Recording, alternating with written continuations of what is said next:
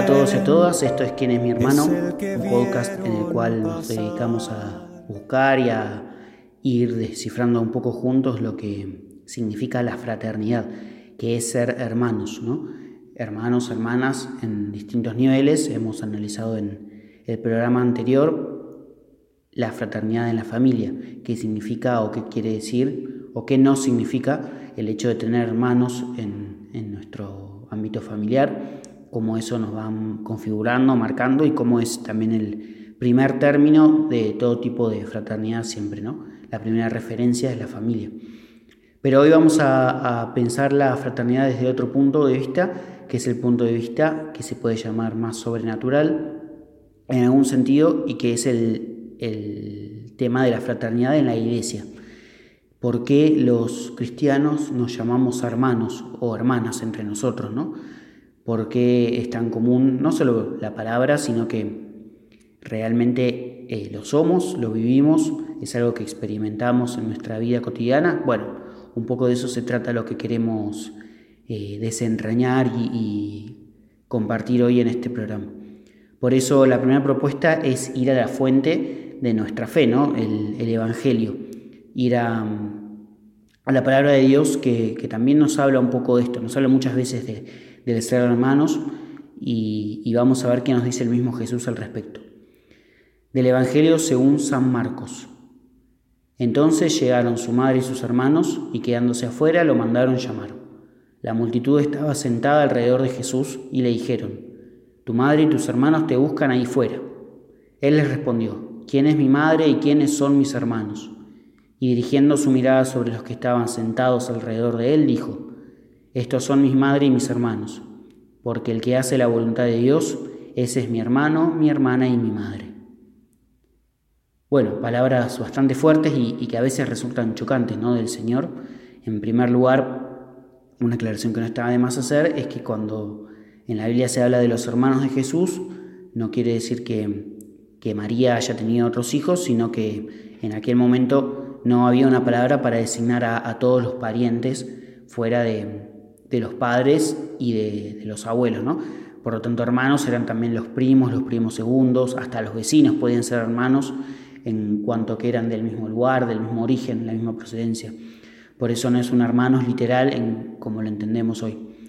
Eso por un lado. Y por otro, cuando Jesús eh, dice que su madre y sus hermanos son los que están ahí cerca de él, no quiere decir que esté negando a, a María como su madre y al resto de su familia, ¿no? a sus primos que estaban ahí presentes, sino que mm, se refiere a que su familia y su sentimiento de fraternidad es mucho más trascendente que el de la familia de sangre. ¿no? El Señor no, no se queda solo con sus hermanos de, de, sangre o de, de procedencia, sino que abre el juego mucho más.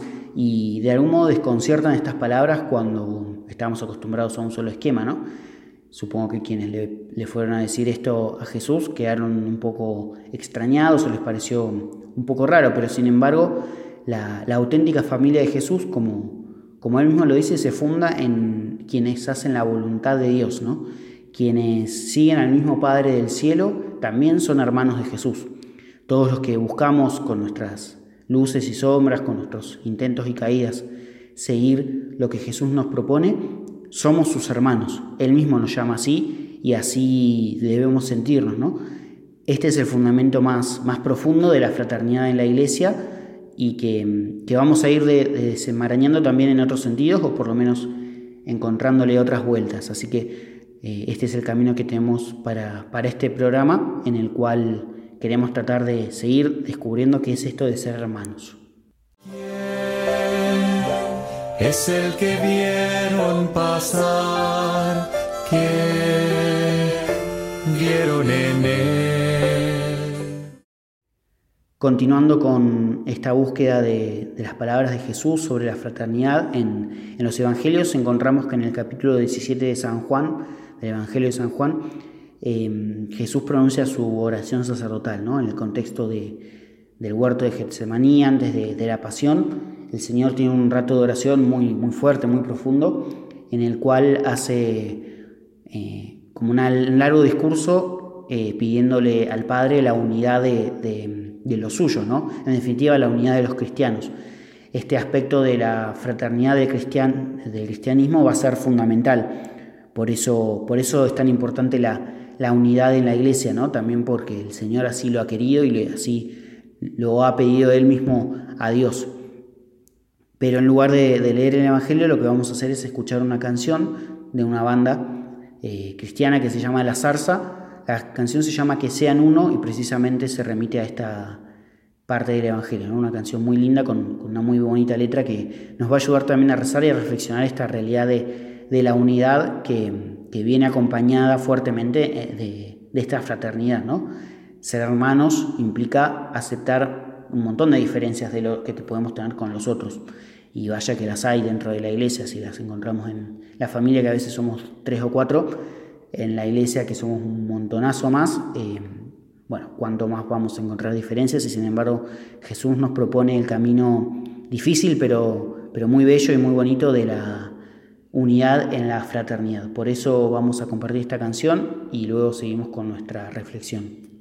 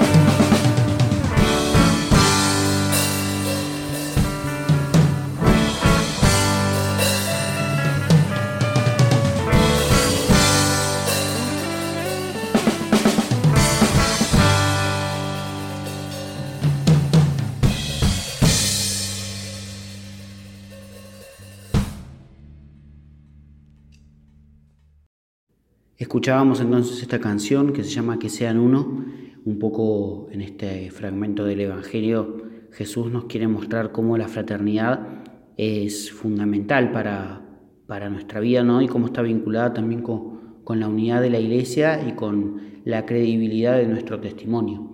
En la medida en que la iglesia sea una comunidad de, hermanos y de hermanas, una familia, realmente va a poder dar testimonio de su fe en Jesús. Si no hay unidad, si no hay una fraternidad que, que mm, se desarrolle más allá de las diferencias, no, no habrá nunca una posibilidad de, de, que el mundo nos crea. ¿no? Por eso por eso es tan importante la fraternidad. Vamos a compartir ahora alguna cosita que nos dice el Papa Francisco en Evangelii Gaudium, la exhortación que un poco fue marcando su, pontificado anterior a Fratelli Tutti y que, que también nos habla de, muchas cosas, entre ellas de la fraternidad. Dice que, hoy en que las redes, bueno, hablando un poco de las redes sociales y los instrumentos de la comunicación, parecen eh, haberse desarrollado de una gran manera. Eh, se nos invita a, descubrir cómo, cómo, se vive una experiencia de fraternidad en este sentido. ¿no? Dice que las mayores posibilidades de comunicación se traducirán en más posibilidades de encuentro y de, solidaridad entre todos. Si pudiéramos seguir ese camino sería algo tan bueno, tan sanador, tan liberador, tan esperanzador. Salir de sí mismo para unirse a otros hace bien. Encerrarse en sí mismo es probar el amargo veneno de la inmanencia, y la humanidad saldrá perdiendo con cada opción egoísta que hagamos.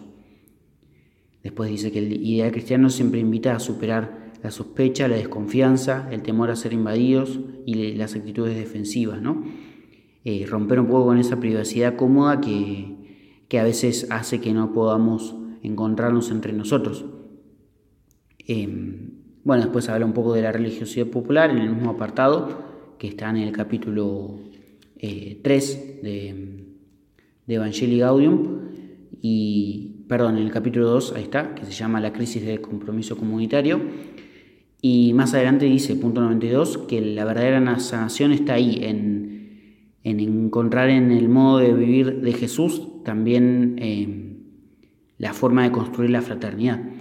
Dice que allí está la verdadera sanación, ya que el modo de relacionarnos con los demás que realmente nos sana en lugar de enfermarnos es una fraternidad mística, contemplativa, que sabe mirar la grandeza sagrada del prójimo, que sabe descubrir a Dios en cada ser humano, que sabe tolerar las molestias de la convivencia aferrándose al amor de Dios, que sabe abrir el corazón al amor divino para buscar la felicidad de los demás como la busca su Padre bueno.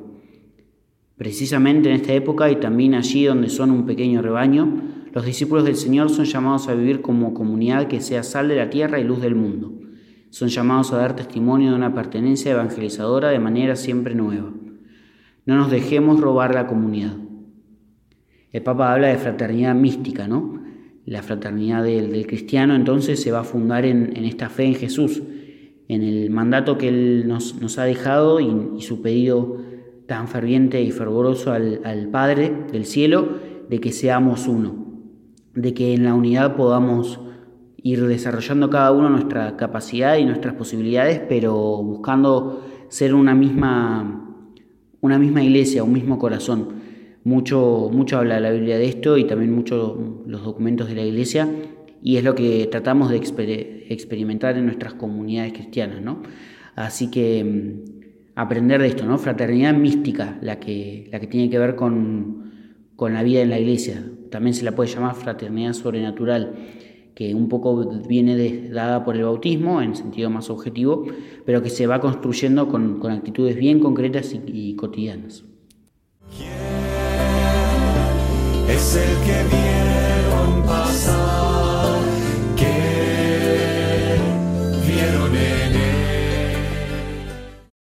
Ahora vamos a compartir una serie de testimonios que tienen que ver con esto que venimos hablando de la fraternidad en la iglesia nada mejor que, experimentarlo y que vivirlo, ¿no? Pero también escuchar la historia y la experiencia de otros nos ayuda a, meditar y a reflexionar sobre nuestra propia vivencia de la fraternidad, algo tan bello y tan lindo para, todos los que formamos parte de alguna comunidad cristiana. Primero vamos a escuchar el testimonio de la hermana Fabiana de las eh, vocacionistas, hermanas vocacionistas, eh, que se dedican a acompañar el fortalecimiento y el sostenimiento de, las distintas vocaciones de la Iglesia. Vamos a escuchar lo que ella nos comparte, específicamente hablando sobre la, fraternidad en la vida religiosa. La fraternidad en la vida religiosa es fundamental porque forma parte de, su esencia. Miramos al Maestro, a Jesús, cuando empieza su vida pública, lo primero que hace es llamar, elegir llamar para que estén con Él y después enviarlos. Y eso es el sostén de la vida religiosa, de la vida de comunidad. Las primeras comunidades cristianas se distinguían por el amor en que estas personas se tenían.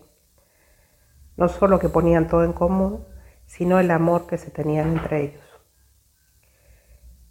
Por eso es tan importante en la vida de comunidad, para los religiosos sobre todo, tener esta mirada de fe, ser hombres y mujeres espirituales, no quedarnos solo con lo, con lo que se ve, si nos quedamos con una relación natural hacia el otro, ya de ahí vamos mal.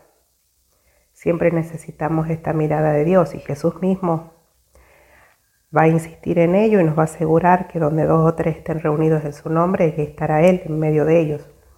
Entonces, para entablar estas relaciones fraternas sólidas, espirituales, agradables a Dios, siempre tienen que estar fundadas en el nombre de Cristo. Es a Él a quien tenemos que mirar, porque su espíritu es el que genera la comunión en la diversidad. Cada uno es distinto, cada uno tiene su personalidad, su carácter, su forma de ser. Y sin embargo el espíritu es ahí donde trabaja, es el mejor campo que tiene, donde él va sembrando y suscitando frutos de amor, de diálogo, de encuentro. Uno se conoce mejor en la medida en que se encuentra con el otro. Si yo no estoy con el otro, no me puedo conocer ni a mí misma. Entonces hay que agradecer cuando está el otro que por ahí tiene una eh, mirada distinta, una formación distinta. Entonces ahí poniendo en común, vamos discerniendo, vamos creciendo, vamos madurando, vamos formándonos en este espacio de condivisión donde nos podemos conocer. Siempre el que vive con nosotros es el que mejor nos conoce. Entonces, de acuerdo a esos vínculos que vamos teniendo en conocernos, en acompañarnos, en el diálogo, en escucharnos, es lo que hace crecer, es lo que va generando esta hermosa fraternidad con los medios que Dios pone a nuestra disposición, porque Él no deja de asistirnos y nos va dando esa luz. Entonces, qué bonito es poder considerar la comunidad como eh, tu lugar, como mi lugar, como nuestro lugar. Y en la medida en que nos amemos adentro, en casa, en comunidad, eso se va a ver reflejado en las relaciones que podemos tener hacia afuera. Recuerdo nuestras constituciones que dice muy claro que la vida fraterna no se da solo viviendo bajo el mismo techo. Y el padre fundador nos pone bien en claro que la vida comunitaria es el gimnasio de las virtudes. Así resumido en esas dos expresiones. Y que es hermoso poder compartir con las hermanas, eh, llevar los pesos unas de otras. Y se nota cuando salís afuera o por ejemplo te vas de vacaciones a tu casa y demás, como al poco tiempo ya empezás a, extrañar eh, esta vida fraternal, esta vida de familia que, que uno abrazó y que el Señor nos quiso llamar a ella para aquí dar frutos. Entonces hay que vivirla de modo dichoso, alegre, porque es el lugar donde Él nos ha llamado a, crecer, a ser santos y felices. Bueno, le damos gracias también a la hermana Fabiana por, por tan lindas palabras y, por toda esta hasta incluso catequesis, ¿no? Acerca de, lo que es la fraternidad en la vida religiosa, de la importancia que tiene y de la mirada sobrenatural que es necesario llevar eh, en base a ella, ¿no? Vamos a escuchar ahora el testimonio de un joven de la ciudad de La Plata, Martín Rossi, quien nos quiere compartir cómo es su vivencia de, lo fraterno en, la comunidad cristiana entre jóvenes, ¿no? Eh, un testimonio también muy rico y que vale la pena tener presente. Hace un tiempo se dio una discusión muy linda con un amigo que no comparte la fe y él me preguntaba qué diferencia existe entre un hermano de comunidad como los que yo decía tener y un amigo como cualquier otro, porque claro, ciertamente con ambos compartimos momentos importantes de nuestra vida, cosas que nos hacen reír, otros temas que nos preocupan, a veces hablamos de, de temas que hacen a la coyuntura de nuestra vida y otras veces de otras cosas más profundas. Eh, pero eso se da tanto entre los amigos que uno puede tener fuera de la iglesia como entre los hermanos de comunidad. A mí me parece que lo distintivo de estos últimos, por más que parezca un tanto obvio, es que Cristo está en el medio. O sea, eso me parece realmente fundamental. Y no solo está en el medio, como podríamos decir accidentalmente, o sea, porque así se dio y punto, sino porque Cuanto más Cristo está metido en medio de esos hermanos de comunidad, más unida está la comunidad. Entonces uno encuentra ahí en medio de ellos personas con quienes compartir el camino de la fe, encontrás el sostén que necesitas en los momentos de crisis o en los momentos difíciles, encontrás personas que con sus palabras te ayudan a dar de alguna forma con Dios, gente que te tiene presente en su oración y a la que uno obviamente también tiene presente. Me parece que eso es fundamental porque la vida del cristiano, la vida de fe, eh, no se podría pensar de ningún modo sin una comunidad caminante. Entonces me parece que ahí radica la, la diferencia entre uno y otro. Eso es lo clave, que Cristo esté en el centro. Creo que si entendemos eso vamos a encontrar hermanos en cualquier lado. No sé qué santo decía que el que es amigo de Dios tiene amigos en todos lados. Bueno, eso me parece que se puede aplicar muy bien a la fraternidad y a la hermandad. Escuchábamos recién estas palabras tan lindas de, Martín, un joven de la ciudad de La Plata, que nos hablaba de esta distinción entre un amigo y un hermano de comunidad, ¿no? Algo que está bastante bueno y que nos, nos aporta mucho y nos ilumina nuestro camino. Ahora vamos a escuchar el testimonio del padre Sebastián Barcellone que se va a presentar y que también va a seguir nutriendo un poco esta mirada de, la vida fraterna, tal vez desde la palabra de un sacerdote, que nos, nos puede también ayudar mucho a, a seguir reflexionando acerca de esta realidad de ser hermanos en la iglesia. Mi nombre es Sebastián, soy sacerdote, acompaño a la comunidad de Cristo resucitado en la ciudad de Mar de Plata y para mí la fraternidad es un don de Dios, por el cual hay que trabajar y al mismo tiempo dejarse transformar. La fraternidad es un regalo de Dios porque nos hace familia, nos recuerda que somos parte de un pueblo, que no estamos desperdigados cada uno por su lado, sino que somos parte de un pueblo con una particularidad. Nos sumamos, pero al mismo tiempo conservamos nuestra propia identidad, nuestra sensibilidad, nuestra historia. Y por la fraternidad, todo lo bueno que tenemos se potencia cuando se pone al servicio de los demás. Y al mismo tiempo, la fraternidad nos enseña a aprender nuevas miradas, a tener nuevas sensibilidades y sobre todo ir descubriendo la grandeza de este Dios que se manifiesta y que se quiere hacer familia, que se quiere hacer compañero de camino. Por la fraternidad el corazón se ensancha y también por la fraternidad el corazón sana, porque en la medida que el Señor nos va regalando hermanos, va sanando heridas de nuestra propia historia de vida y al mismo tiempo nos da la capacidad de asumir más nuestra historia y seguir caminando juntos, sabiendo que por la fraternidad no estamos solos, somos familia, no somos simplemente un, un, conjunto de personas, sino que somos una familia con todos los matices que eso tiene. Y también creo que la fraternidad es un arte, porque requiere de nuestra paciencia, requiere invertir tiempo, requiere reponerse del cansancio que a veces genera la vida fraterna, porque al mismo tiempo que uno tiene que salir al encuentro, también a veces tiene que dejarse encontrar. A veces cuando uno está cansado, triste o desanimado, es necesario dejarse levantar el corazón por la fraternidad. Por eso creo que la fraternidad es un hermoso don de Dios, donde agranda nuestra vida, sana nuestro corazón y nos devuelve la alegría y libertad de vivir como hermanos. Vamos llegando ya al final de esta emisión de ¿Quién es mi hermano? Hemos escuchado algunos testimonios y recorrido un poco lo que Jesús nos propone en el Evangelio y también la Iglesia acerca de, la fraternidad entre cristianos. ¿no?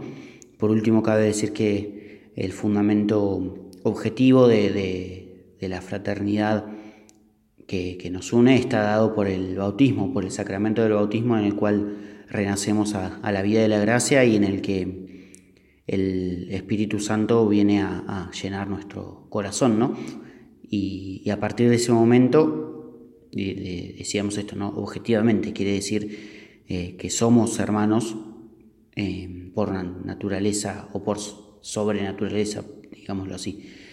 Eh, pero que después está el aspecto subjetivo, es decir, lo que uno hace por esa fraternidad, que en definitiva es el que se, vuelve más eh, importante en la vida cotidiana y el que en todo caso tiene que reflejar eh, aquella razón más, más objetiva y neutral. Por eso la, fraternidad en la iglesia no se construye con demasiada facilidad, de hecho es un gran, gran desafío. Vemos la iglesia muchas veces dividida y enfrentada internamente por muchas cuestiones, nos cuesta ponernos de acuerdo nosotros en nuestras comunidades, a veces por cosas muy tontas o muy pavas y a veces por cuestiones mucho más pesadas e importantes. Eh, por eso buscar la fraternidad es un trabajo de cada día y que cada uno de nosotros está llamado a vivir. Por eso también damos gracias a Dios por este don y concluimos entonces nuestro programa de hoy. En el próximo programa vamos a hablar de la fraternidad a nivel humano, ¿no?